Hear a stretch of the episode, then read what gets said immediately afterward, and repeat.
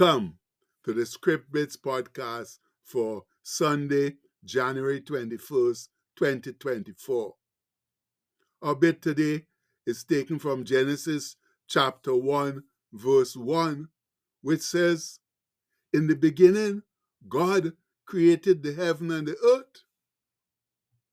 Oh, friends, that wonderful day called Sunday has come around again, which means it's time once more to go to the Lord's sanctuary and fellowship with other believers, giving our great God much thanks and praise for his loving kindness to the undeserving children of men. Then, afterwards, leaving the sanctuary filled with confidence and encouragement, unspeakably refreshed in mind, body, soul, and spirit, having heard his word, in addition to meeting and greeting each other. Whoa! As the word reminds us, and let us consider one another to provoke, that's to stir up unto love and good works, not forsaking the assembling of ourselves together, as the manner of some is, but exhorting one another, and so much the more as ye see the day approaching. And that comes from Hebrews 10 24 to 25. My people, it's essential that we congregate regularly as a unified body to praise and worship God, as well as admonish and exhort each other.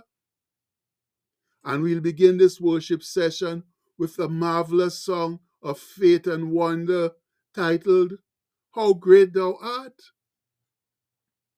And the story behind the song is served up thus by the GodTube website.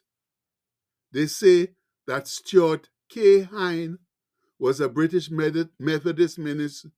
Sorry, Stuart K. Hine was a British Methodist missionary on a mission trip in Ukraine in 1931 when he heard the Russian translation of a German song inspired by Karl Boberg's poem, O Store Gud, meaning, O Great God. Hine began to translate the song to English and added several verses.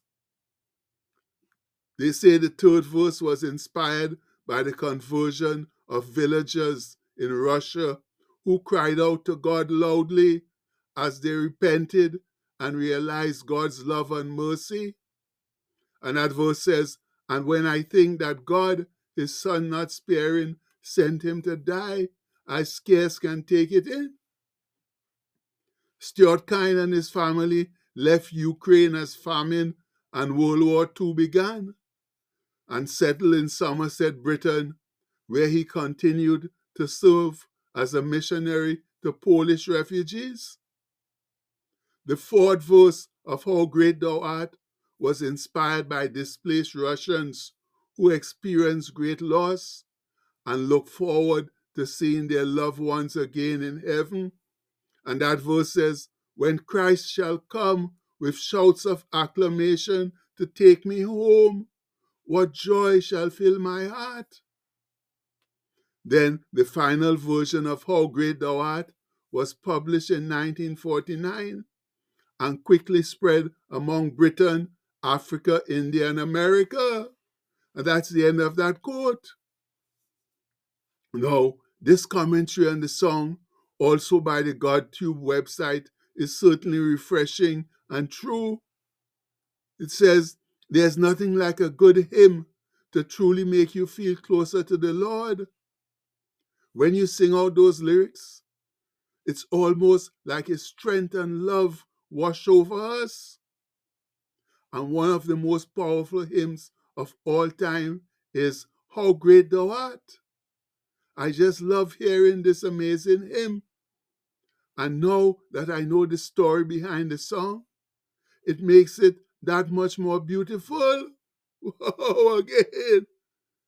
And now, my people, now that we also know the story behind the song, let's offer it up as sacrifices of praise in a mid tempo version, singing it so sincerely and sweetly that we can feel the Lord's strength and love washing over us while we sing it? Singing, O Lord my God, when I in awesome wonder consider all the, the works thy hand hath made, I see the stars, I hear the mighty thunder, the power throughout the universe displayed. And the chorus says, Then sings my soul, my Savior God to thee, how great thou art, how great thou art.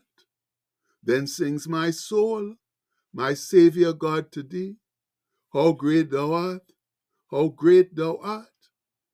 Then the next verse comes up, when through the woods and forest glades I wander, I hear the birds sing sweetly in the trees. When I look down from lofty mountain grandeur and hear the brook and feel the gentle breeze. And we go through the chorus there one more time. Then this next verse tells us, And when I think that God his son not sparing, sent him to die, I scarce can take it in. That on the cross, my burden gladly bearing, he bled and died to take away my sin.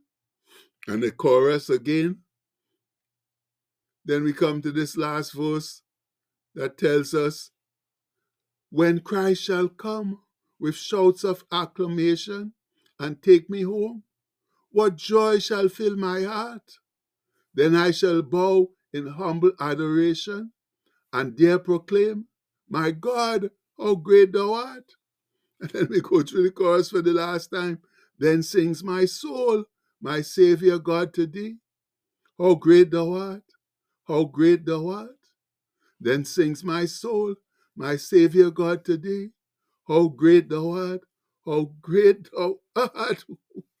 oh, ah, army people, that was wonderful. And our good Lord is indeed great. And you know, it's indeed a wonderful song, highlighting the awesome greatness, wisdom, strength, and undying compassion of our one true God, Jehovah. Now, what scriptures can we find to substantiate, to authenticate all those glowing tributes? Eh? There are a few, beginning at the very beginning. The scriptures say, in the beginning, God created the heaven and the earth. And that's Genesis 1 1. Now, that ought to explain it all. But we don't know the rest of the story. So that's okay. That verse alone will tell us what is what. Then there are these all important verses from John's Gospel, which say, In the beginning was the Word, and the Word was with God, and the Word was God. The same was in the beginning with God. All things were made by Him, and without Him was not anything made that was made. And we know that comes from John 1, verses 1 to 3. Yes, friends, Jesus was right there with God and was God when the world was created? Now, listen to Brother David from Psalm 90 as he speaks of the eternal God. He writes, Lord, thou hast been our dwelling place, our refuge in all generations. Before the mountains were brought forth, or ever thou hadst formed, that gave birth to the earth and the world, even from everlasting to everlasting, thou art God. And that comes from Psalm 90, verses 1 to 2. And what about these verses from Paul's letter to the Colossians, talking about the preeminence of Christ, where he says, Who is the image of the invisible God? The firstborn, that's first in rank of or over every creature.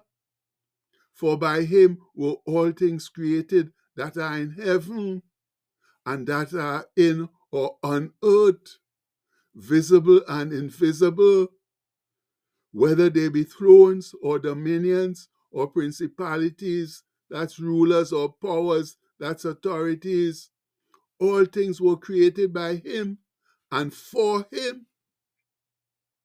And he is before all things, and by or in and through him all things consist. And that's Colossians 1 15 to 17. Then, my fellow saints, as the scholars tell us, by him all things consist means by Christ all things are held together. Christ now preserves all that he made in creation. And so it should be. He's putting enough work, enough selfless sacrifice in both the creation and salvation of the world. Yes, he's done enough to deserve the preeminence that the Father granted him. So please, let's remember that as we go about our business this week now and keep Christ first place in our lives where he deserves to be. Much love. And the postscript for today says, Sing unto him, sing psalms, sing praises unto him. Talk ye, tell of all his wondrous works. And that comes from Psalm 105 2. And that's exactly what we should be doing, my people. Singing of the good works of our God, because He has done so much good works in this world, including our creation and salvation. So please, let's wisen up, get ourselves together, and as we say every day, start living seriously for Christ, because that's the only way we'll ever see the pearly gates of heaven. And we pray that in Christ's strong and mighty name. Amen. Please have a blessed day, my people. Much love.